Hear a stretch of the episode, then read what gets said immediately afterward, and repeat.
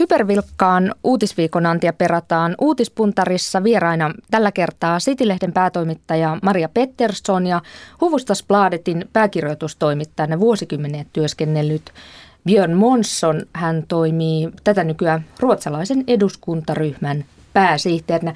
Tervetuloa, velkommen. Kiitos. Kiitos. Tack. Maria, mikä oli viikon tärkein uutinen? Kehysriihi, ihan selkeästi. Ja Dragsvik-uutinen?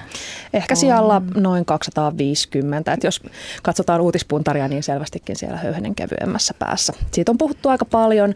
Uh, ehkä keskitytty hiukan kummallisiin asioihin. Voidaan siitä keskustella vielä vähän myöhemmin, mutta selkeästikään ei tämän viikon tärkein uutinen. No miltä se siellä RKPssä tuntui? Ehdittekö huomata muita uutisia tämän Vallin mylläkän läpi? Kyllä vain. Ja, eli olen Marian kanssa täysin samaa mieltä siitä, että tämä, tämä kehysriihi oli, oli tärkein uutinen. Tietysti kun jos iltapäivälehtiä katsoo, niin oli, oli varmaan Wallin ja oli AKT ja ja varmaan jotain missien aviorikoksia tai mitä nyt lie ollut, mutta, mutta, mutta siis poliittisesti tärkeä, jolla on, on vaikutusta kaikkiin suomalaisiin muutamaksi vuodeksi eteenpäin, niin on tämä kehysriihen tulokset. No, puhutaan kuitenkin ekan tästä Dragsviikista, mennään sitten kehysriihen. Äh, Björn Monsson, jos nyt mietit entisenä pitkäaikaisena pääkirjoitustoimittajana tätä Vallinin saama varsin muhkea laajaa mediajulkisuutta, niin tuntuuko se kohtuulliselta, reilulta ei tietenkään. Siis, siis tietysti jos asia yrittää katsoa ihan periaatteelliselta kannalta, että, että onko ministeri kertonut kaikissa vaiheissa kaiken, mitä se on tiennyt, onko hän pystynyt kertomaan, koska oli näitä sala, salassapitovelvollisuuksia ja näin, niin, niin tietysti sitä voi pohtia niin kuin valtiotieteellisellä tasolla ja, ja ihan niin kuin myöskin politiikan moraalin eh, kannalta. Ja, ja Valinhan on valittanut ja pyytänyt anteeksi, että, että tämä moka tehtiin, eh, vaikkakin hyvässä uskossa, mutta itse asia hän on hyvin, hyvin pieni, eli se, että, että missä – on ruotsinkielinen varusmieskoulutus, jota kuitenkin on sekä lain mukaan että tietysti todellisuuden sannelemana niin jossain järjestettävä. Miten Maria näet sen, että, että vähän vihjasit, että, että niin epäoleellisuuksiin on kiinnitetty huomiota. Oli mikä kysymys on jäänyt kysymä Valliinilta? Tai tässä, on, tässä on mennyt selkeästi sekaisin nyt aluepolitiikka, puolustuspolitiikka ja kielipolitiikka sekä mediassa että varmasti myös eduskunnassa mikä kuuluu minkäkin alle. Uh, ehkä Valliin, mä en ole ihan samaa mieltä rakkaiden toimittajatoverieni kanssa tässä siitä, että, että uh, häntä olisi kohdeltu jotenkin epäreilusti. Mun mielestä on aivan kohtuullista, että jos ministeri kertoo esimerkiksi valeen, niin, niin hänet siitä saatetaan vastuuseen. Uh, mutta kyllä pitää paikkansa, hän on pyytänyt anteeksi. Riittääkö se? En tiedä. Se, mikä mua on jotenkin median edustajana hävettänyt tässä, on se, että mm, Suomessa on ylipäätään tapana poliitikkojen, yritysjohtajien ja muiden tällaisten, jos sanotaan isokenkäisten ihmisten puheita hyvin sensuroimattomana päästään lehteen. Et esimerkiksi kyllä siinä on meilläkin peiliin todellakin katsomista siinä kohtaa, kun me täysin äh, ajattelematta ja silmää räpäyttämättä uutisoidaan Valliinin puhetta suoraan sitaattina, että tähän ei liittynyt minkäänlaista kielipoliittista asianhaaraa. Ja me kirjoitetaan tämä kaikki lehteen ilman, että kukaan tulee siihen, että toimittaja sanoo edes, että Valliin väittää, vaan, vaan ihan suorilla annetaan mennä läpi tällaiset väitteet ilman, että puututaan.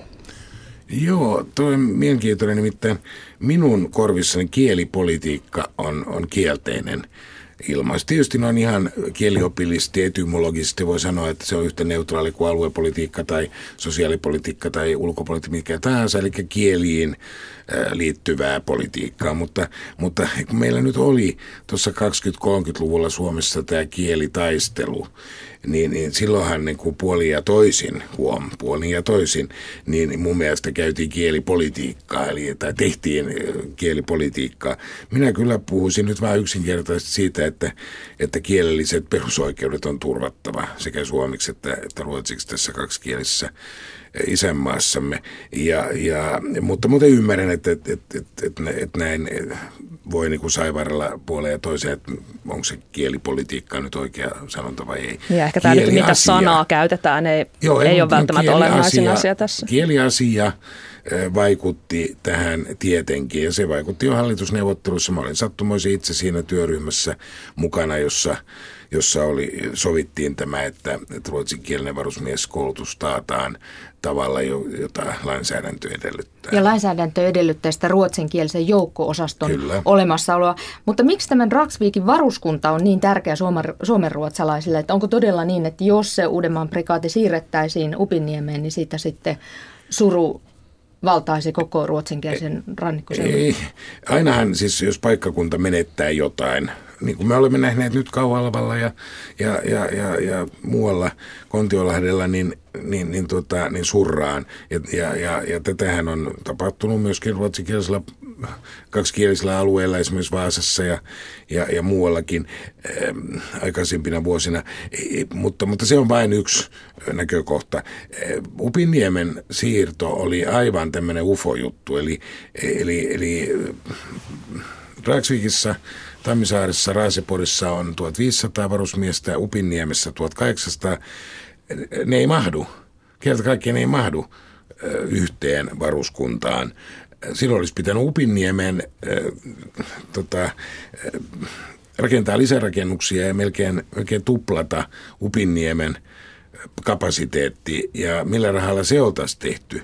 Kun kasarmeja suljetaan, niin silloin on kyllä, kyllä viisampaa ylläpitää vanhoja kuin rakentaa uusia. Se, mikä tässä on vielä kummallista, on, on että säästötoimenpiteitä kyllä, mutta aika yksilmäisesti nyt tuijotetaan esimerkiksi puolustusministeriön menoissa näitä varuskuntia ja jätetään huomiota se, mitä muuta puolustusministeriön varoilla tänä vuonna on esimerkiksi tehty, sanotaan 180 milliä Hornet-ohjuksiin. Ja, ja näitä ei voi mitenkään tarkastella erillisinä, että olisiko meillä varaa Upinniemeen, olisiko meillä varaa Dragsviikkiin, olisiko meillä varaa Hornet-ohjuksiin, nehän tulee kaikki samasta budjetista. Joo, mutta, mutta tässä siis hankinnoissa on muun muassa se, se, se tota, vika tai, tai, niin kuin, tai et, et, et, ne on, nehän on tilattu etukäteen ja tehty niin sopimuksia vuosikausiksi eteenpäin. Ja sitten saadaan ne, ne hankinnat silloin, kun, kun tehtaat on valmiit toimittamaan ne, eikä niitä voi lykätä. Silloin seuraa sakkoja ja vaikka mitä. Eli, eli ja sitten toisaalta myöskin siis hankintoja tarvitaan. Emme voida niin kuin vanhoilla vehkeillä ikuisesti pärjätä. Lennellä. Ö, tässä Vallin sekä Katainen kiistivät pitkää poliittista ohjausta tapahtuneen ja näistä tästä julkisesta kiistämisestä sai sen käsityksen, että, että Öm, hallitus katsoi, että poliittinen ohjaus ei kuulu tähän puolustusvoimauudistukseen, vaan että puolustusvoimat tulee uudistettua parhaiten niin, että asiantuntijat, puolustusvoimien asiantuntijat, sotilaat sen tekevät. Mitä te ajattelette tästä aika lyhyesti pyydän vasta- vastaamaan, että, että pitääkö esimerkiksi tämmöistä varuskuntien lakkautuksista ulkoista aluepolitiikka pois, eli niin, että, että varuskuntaa ei pidä säilyttää pelkästään esimerkiksi tällaisista työllisyyspoliittisista syistä? Ei voi eikä saa ottaa siitä poliittista ohjausta pois. Puolustusvoimat ei ole yritys ja, ja aluepolitiikka kuuluu selkeästi kaikkien näin valtion rahoittamien toimijoiden um, tekemisiin. Ja, tota, ja siksi onkin kummallista, että, että siihen ylipäätään haluttiin mennä ja vielä kummallisempaa, että vaikka todisteet ilmiselvästi toista kertoo, niin sitä yritetään edelleen kiistää. Tai yritettiin. Nythän tietysti, kuten hyvin tiedämme, niin ei enää kiistetä. Demokratioissa yleensä ainakin rauhan aikana on siviilipuolustusministerit. Diktatuureissa on ollut kenraaleja puolustusministereinä ja sitä en ainakaan minä pidä hyvänä. Eli pitää olla tietysti poliitikko vastaamassa, vaikka kenraalit valmistelevat. Ja sitten jos kenraalit, amiraalit ja muut kysyvät ministeriltä, että miten nyt pitää tulkita tämä hallitusohjelman kohta, niin, niin kyllä minäkin ministerinä olisin vastannut enkä kieltäytynyt vastaamasta. Eli näinhän siinä tapahtui ja sen jälkeen se oli puolustusvoimien esitys. Ja, ja mä en näe pienintäkään ristiriitaa niin tämän että kielellisten perusoikeuksien ja puolustuspolitiikan välillä. Jotta Suomen puolustuspolitiikka olisi menestyksellinen, niin tarvitaan myöskin ruotsikielisiä varusmiehiä. No niin, siinä oli se viikon noin 200 tärkein aihe. Marian mukaan sitten mennään siihen tärkeimpään, tähän kehysriihen, kehysriihen tuloksiin. Meillä kaikilla tässä istuvilla ja kaikilla muillakin suomalaisilla on ainakin 14 000 euroa velkaa mahdollisen asuntolainan lisäksi. Eli valtion velka on niin paljon, että asukasta kohden se tarkoittaa noin 14 puolta tuhatta, mutta eilisten päätösten perusteella velkaantuminen nyt sitten hidastuu. Näin pääministeri lupasi. Kehysriihessä sovittiin vajan kolmen miljardin säästöistä. Eli veroja korotetaan ja menoja leikataan. Esimerkiksi arvonlisäveroa korotetaan ja kuntien valtionosuuksia leikataan. Miten arvioitte tätä kehysriihen aikaansaannosta? Onko se sopusuhtainen, taloudellisesti vaikuttava? Aloitanko minä tällä kertaa? Eli, eli tässähän pitää nyt muistaa, että onneksi tuli kaksi tämmöistä helpottavaa tekijää tuossa ihan loppusuoralla, joka, joka siis toinen oli, oli tämä vielä julkist, julkistamaton, mutta kuitenkin tiedossa on, että, että viimeinen talousennuste on, on lupaa vähän parempia kuin, aikoja kuin mitä vielä joulukuussa ennusteltiin. Ja, ja, ja toinen on, oli tämä työmarkkinajärjestöjen työurapidennyssopimus, joka, joka lasketaan, että se aika pian jo säästää noin kaksi miljardia, jolloin tämä, niin, tämä, tämä tasapainottamistarve, jota etukäteen arvioitiin jopa viideksi miljardiksi, niin saatettiin pienentää vähän alle kolmeen miljardiin. Toivon mukaan tämä nyt liittää sitten noille luokitusinstituuteille, ettei ne Suomen AAA-luokitusta alenna. Se, että molemmat isot hallituspuolueet luopui kynnyskys- tai tuolla hallitusneuvotteluissa esittämistään kynnyskysymyksistä, eli demarit ALVn korotuksesta ja, ja kokoomus puolestaan sitten työn verotuksesta, niin ähm, selkeästi osoittaa, että hallitus toimii.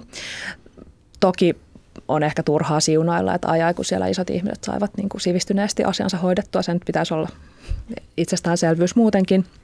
Mutta tota, äh, onnekas sattuma, tai tätä on kiitelty hirveän paljon ja varmaan osittain johtuu siitä, että pelko oli hirvittävän suuri. Odotettiin sitä 5-6 miljardia, mitä kokoomus väläytteli tuossa kesällä.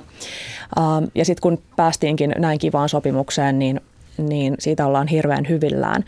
Varmasti kaikilla on naputtamista sekä vasemmalla että oikealla että, että keskellä, huolimatta siitä, että keskusta on nyt paukutellut henksilöitään siitä, että he jotenkin ennaltaehkäisevästi saivat kodinhoitotuen, kodinhoidon tuen leikkaukset estettyä, mikä tietysti kuulostaa ihan pöhköltä. Joo, kukaan ei tiedä, että oliko, oliko joku niitä leikkaamassa. kyllä, edes. nimenomaan. Mutta tota, mun silmään sieltä kyllä... Äh, jotenkin surullisempana leikkauskohteena oli siis opetus- ja kulttuuriministeriön se 140 miljoonaa. Ja erityisesti sen takia, että siellähän jo um, ollaan jo leikattu aika paljon tässä tämän vuoden budjetista tai tämän vuoden budjetissa yliopistoilta. Että kyllä ei ole, ei ole tota, tieteen ja kulttuurin osakkeet kauhean korkealla valitettavasti tällä hetkellä. Ai niin, ja tänään tuli muuten samalla uutinen, että luitteko siitä, että kuinka, kuinka noin kouluterveydenhuollon 90-luvun säästöt, niin vaikuttaa nyt, nyt on tehty se tutkimus, että kuinka hirvittävän paljon erityisesti sellaisissa kunnissa, jossa koululaisilta on leikattu, niin, niin lapset voivat äärettömän huonosti ja nyt maksetaan sitten sitä velkaa. Niin se oli tietysti aika ironinen uutinen nyt sitten tähän kehysriihen uutisoinnin päälle. Taisi olla samaa mieltä Marian kanssa aika lailla. Eli tietysti, niin kuin hänkin sanoi, että, että, että kukaan ei voi olla ihan tyytyväinen. Eh, Nämähän on kielteisiä asioita. Veroja pitää korottaa ja, ja menoja leikata sen takia, että saataisiin parempaan tasapainoon tämä valtiotalous. Se täytyy kuitenkin muistaa, mikä se hyvä tarkoitus siinä on, eli ei lapsillemme lapsille ja lasten lapsillemme vielä lisää velkaa. Mm. Eli, eli, eli tämä on, on, on, siis tämä on pakko tehdä ja, ja valitettavasti se kirpaisee. Mutta sen mä yhdyn siihen, että opetustoimi kärsii minunkin mielestäni liikaa ja mä lisään vielä toisen toisen tuota tällaisen vähintäänkin kauneusvirheen tähän. Eli sanotaan näin, että jos nyt demarit sanoo, että kaikki te tiedätte, että me olimme alvin korottamista vastaan, mutta me jouduimme tekemään, niin kyllä minäkin vaikka politiikassa toimin ja hallituspuolueen ryhmän palveluksessa, niin uskallan sanoa, että tuo se, että lapsilisiä – ei koroteta nyt indeksillä, niin se on kyllä vähintäänkin kauneusvirhe. Ja nämä yhdistettynä, siis opetuksesta, koulutuksesta säästetään ja sitten vielä lapsiperheiden kustannuksella, niin se ei ole nyt hyvä signaali tässä demografisessa tilanteessa. Eläkeläiset saavat pienet indeksikorotuksensa sinänsä hyvä ja muut sosiaalietuudet saavat, mutta lapsillisiltä leikataan tämä osa pois. Siis ei vähennetä, mutta ei tule tätä indeksikorotusta. Ja, ja tätä nyt sitten perustellaan sillä, että se ei ole sosiaalietu, koska se annetaan kaikille. Mun, mä olen aivan varma siitä, että use, useimmat suomalaiset pitävät lapsillisia nimenomaan tämmöisenä sosiaalipoliittisena toimenpiteenä. Pääministeri käytti lempisanansa, puhui, että lopputulos on vastuullinen, mutta ajantasan uutispuntarin vieraat Maria Pettersson ja Björn Monson eivät ole ihan samaa mieltä siis kaikilta osin. No miten sitten tämä työ, työmarkkinajärjestöjen lahja kehysriihelle, eli, eli järjestöt pääsevät aivan niin kuin 11 hetkellä yhteisymmärryksen siitä, kuinka työuria pidennetään ja niitä pidennetään esimerkiksi niin, että tuota ansiosidonnaisen päivärahan saamista tiukennetaan. Esimerkiksi niin, että alle kolme vuotta työelämässä olleet saavat sitä sata päivää vähemmän kuin muut. Mitäs Maria nuorten ihmisten edustajana, niin tästä ajattelee? Ihanaa, valtakunnan virallinen nuori ihminen. tuota, äh, siis kuulostaa luonnollisestikin erittäin pahalta, että nuorten ansiosidonnaista, nuorten ihmisten ansiosidonnaista päivärahaa leikataan sadalla päivällä. Toisaalta isoimmassa ongelma, siis isoimmat ongelmathan eivät ole niillä nuorilla, jotka ovat tässä kohtaa jo työelämässä olleet niin, että pääsevät ansiosidonnaiselle, joskin sitähän myöskin ähm, ansiosidonnaiselle pääsemistä helpotetaan kahdeksasta kuukaudesta kuuteen Nimenomaan. kuukauteen. Ja se on hyvä asia, mutta, tota, mutta suurimmat ongelmathan nuorisotyöttömyydessä koskee nimenomaan sellaisia, jotka eivät ole tai eivät ole koskaan olleet edes kuutta kuukautta putkeen työelämässä. Saati sitten, että he olisivat ammattiliittojen jäseniä. Ja, ja sille jengille niin, niin toki saatiin myös ähm, onneksi täältä riihestä tuloksia, että esimerkiksi nuorisotakuu, ilmeisesti sitä ruvetaan nyt pikkuhiljaa ihan oikeasti toteuttamaan. Mutta, tota, mutta kyllä siis sanotaan, että jos tässä nyt oltaisiin pienen sukupolvisodan partaalla, niin, niin vaikka eläkeikiä nostetaan ja, ja vaikka tuota eläkeitä leikataan, niin, niin kyllä se silti osuu sellaisiin tai siis se tulee liian myöhään. Se kerta kaikkiaan tulee liian myöhään, että, että nuoret ihmiset on tässä jälleen kärsimässä ja maksamassa äh, isoja eläkkeitä, joita he eivät itse saa myöhemmin nauttia. Saavat nauttia, mutta pikkasen myöhemmin kuin, kuin aikaisempi sukupolvi. on, Eikä yhtä isoja, varmasti. No, sitten se nähdään vielä. E, tuota, ne on osittain pakon edessä tehtyjä ja, ja kaikkia yksityiskohtia minäkään en, en halua puolustaa millään tavalla. Eh, mutta, mutta eikä tämä kokonaisuus kuitenkin nyt sitten eh, semmoinen siedettävä. Siis tässä eh, ei, ei, ei, leik, ei leikata hirveästi niin kuin etuisuuksia mitenkään kautta linjan, vaan, vaan, vaan ihan näitä joitakin.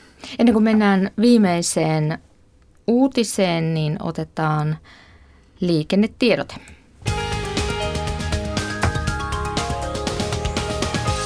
Eli tämä liikennetiedote menee tielle kolme Hämeenlinnan väylälle. Paikka on noin, paikka on Hyvinkään liittymän ja Riihmään eteläisen liittymän välillä. Siellä on onnettomuuspaikan pelastus- ja raivaustyöt käynnissä. Yksi ajokaista on suljettu liikenteeltä. Eli Hyvinkään liittymän ja Riihmän eteläisen liittymän välillä Hämeenlinnan väylällä kolmostiellä on onnettomuuspaikan pelastus- ja raivaustyöt käynnissä.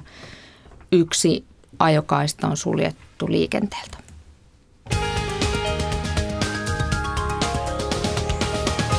No niin, muutama minuutti aikaa sellaiselle, mitä, meistä, mitä ne muut meistä ajattelevat kysymykselle. Eli ulkoministeriö julkaisi tänään teoksen nimeltä Suomi ulkomaisissa tiedotusvälineissä.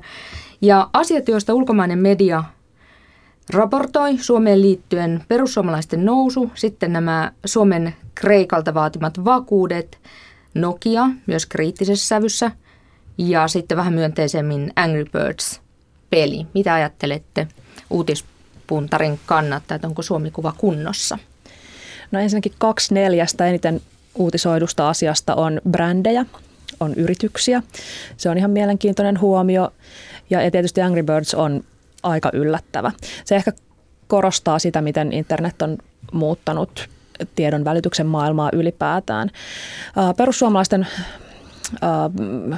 nousu tällä listalla tietysti johtuu siitä, että, että sama on menossa ympäri Eurooppaa, tällainen uuskonservatismi ja, ja tota, oikeistolaistuminen jossain määrin. Ja sitten Kreikka nyt on ollut tapetilla ihan kaikkialla, että se ei varmaan ole mitenkään Suomi-spesifi spesifi asia. Että varmaan Suom- niin kuin, Kreikasta on enemmän puhuttu Suomessa kuin Suomesta yhtään missään. Oliko mitään yllättävää? Ei siinä mitään. Tota, Tämähän oli viime vuoden uutiset vissiin, eli tähän ei presidentinvaali tehtynyt. Mm, Mä sanoisin näin, että tässä oli yhteisenä nimittäin tuo angry-sana, eli oli angry birds ja sitten oli tietyt angry people, vihaiset ihmiset, perussuomalaiset vaaleissa tietyllä tavalla, mutta myöskin suomalaiset on ollut aika vihaisia tälle Kreikka-tuelle ja, ja aika vihaisia Nokiallekin, joka on lopettanut työpaikkoja ympäri Suomea, eli Angry Birds and Angry, angry People. Aika positiivisessa hengessä Suomesta kai ylipäätään kirjoitetaan, Suomea pidetään toimivana, tehokkaana, avoimena yhteiskuntana. Ihmetellään sitä, että jopa niin kuin verot, tiedot ovat julkisia, suomalaiset luottavat päättäjiin. Hyvin hyvä kuva Suomesta, mutta sitten venäläisessä mediassahan aina silloin tällöin Suomi näyttäytyy varsin oudossa valossa siis, että täällä rasistiset sosiaaliviranomaiset huostaanottavat venäläislapsia ja sortavat sortavat venäläiset. Ja sinä Maria, niin opiskelet Venäjää, tunnet sitä yhteiskuntaa, niin miltä Suomi siellä näyttää? No, Suomen maine on kahtalainen. Toisaalta Suomella on hirveän hyvä maine, tänne halutaan tulla. Täällä on puhdasta, täällä on äh, hyvä tulla matkailijan ja, ja sillä tavalla se on niin semmoinen äh, käsite, joka elää jossain tuolla äh, niskassa selkärangassa, mutta sitten Suomen näkyminen tai mitkä aiheet erityisesti Suomesta näkyy, niin se on kyllä todella kummallista Venäjällä. Se liittyy vähän siihen, että Suomessa on hirveän vähän sellaisia asiantuntijoita, jotka pystyisivät kommentoimaan venäjäksi, mikä johtaa siihen, että siellä on ihan muutama Venäjää taitava suomalainen, jotka sitten saa nostettua haluamaan aiheita ja ne ei ole kovin positiivisia Suomen kannalta. Eli jos mä sanon 10 sekuntia, että jos on näin, että Suomen kuva ei ole paras mahdollinen Venäjällä, niin ei se Venäjän kuva Suomessakaan niin hyvä ole. Pitää paikkansa. Kiitoksia tästä uutispuntarin vieraat Citylehden päätoimittaja Maria Pettersson ja äh, ruotsalaisen eduskuntaryhmän pääsihteeri Björn Månsson Hufvudstadsbladetin pitkäaikainen pääkirjoitustoimittaja.